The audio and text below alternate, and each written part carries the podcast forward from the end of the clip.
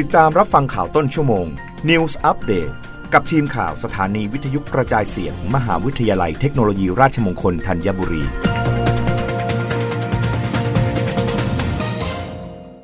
รับฟังข่าวต้นชั่วโมงโดยทีมข่าววิทยุราชมงคลธัญบุรีค่ะ คณะบริหารธุรกิจมหาวิทยาลัยเทคโนโลยีราชมงคลพระนคร ร่วมกับบริษัทไทยเบเวอร์เรจจำกัดมหาชน ขอเชิญร่วมการแข่งขันประกวดคลิปวิดีโอออนไลน์ Star Challenge TikTok Creative Content สาขาวิชาการตลาด คณะบริหารธุรกิจ มหาวิทยาลัยเทคโนโลยี ราชมงคลพระนคร ร่วมกับบริษัทไทยเบฟเวอร์เรจจำกัดมหาชน ขอเชิญร่วมการแข่งขันประกวดคลิปวิดีโอ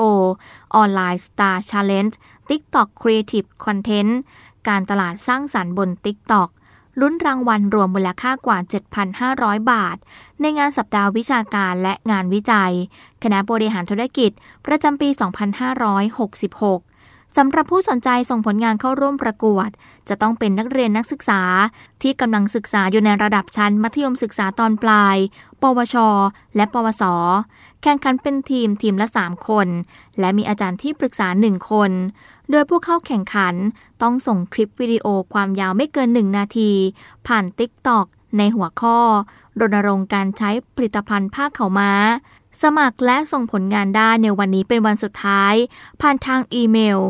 s i r i p o r n s e at r m u t p a c t h สอบถามข้อมูลเพิ่มเติมได้ที่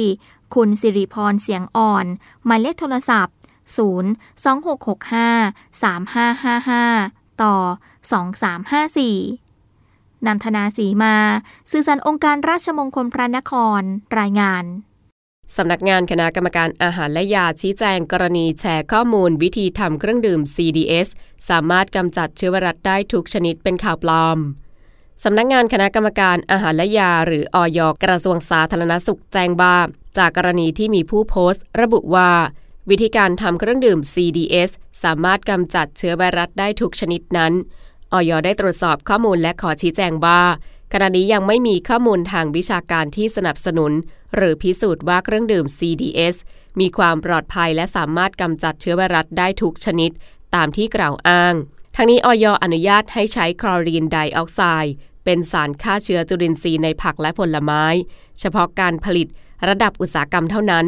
และห้ามใช้ในผักผลไม้ที่บริโภคสด ในปริมาณที่สูงสุดไม่เกิน 3 มิลลิกรัมต่อลิตรคำนวณเป็นคลอรีนไดออกไซด์ แต่ไม่เคยมีการอนุญาต CDS เป็นอาหารที่บริโภคโดยตรง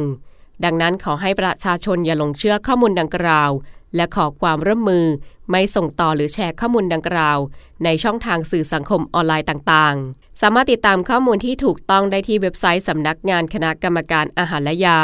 หรือสอบถามได้ที่ 02 590 7000 ในวันและเวลาราชการ รับฟังข่าวต้นชั่วโมงครั้งต่อไปได้ในเวลา 21 นาฬิกากับทีมข่าววิทยุราชมงคลธัญบุรีค่ะ รับฟังข่าวต้นชั่วโมง News อัปเดตครั้งต่อไป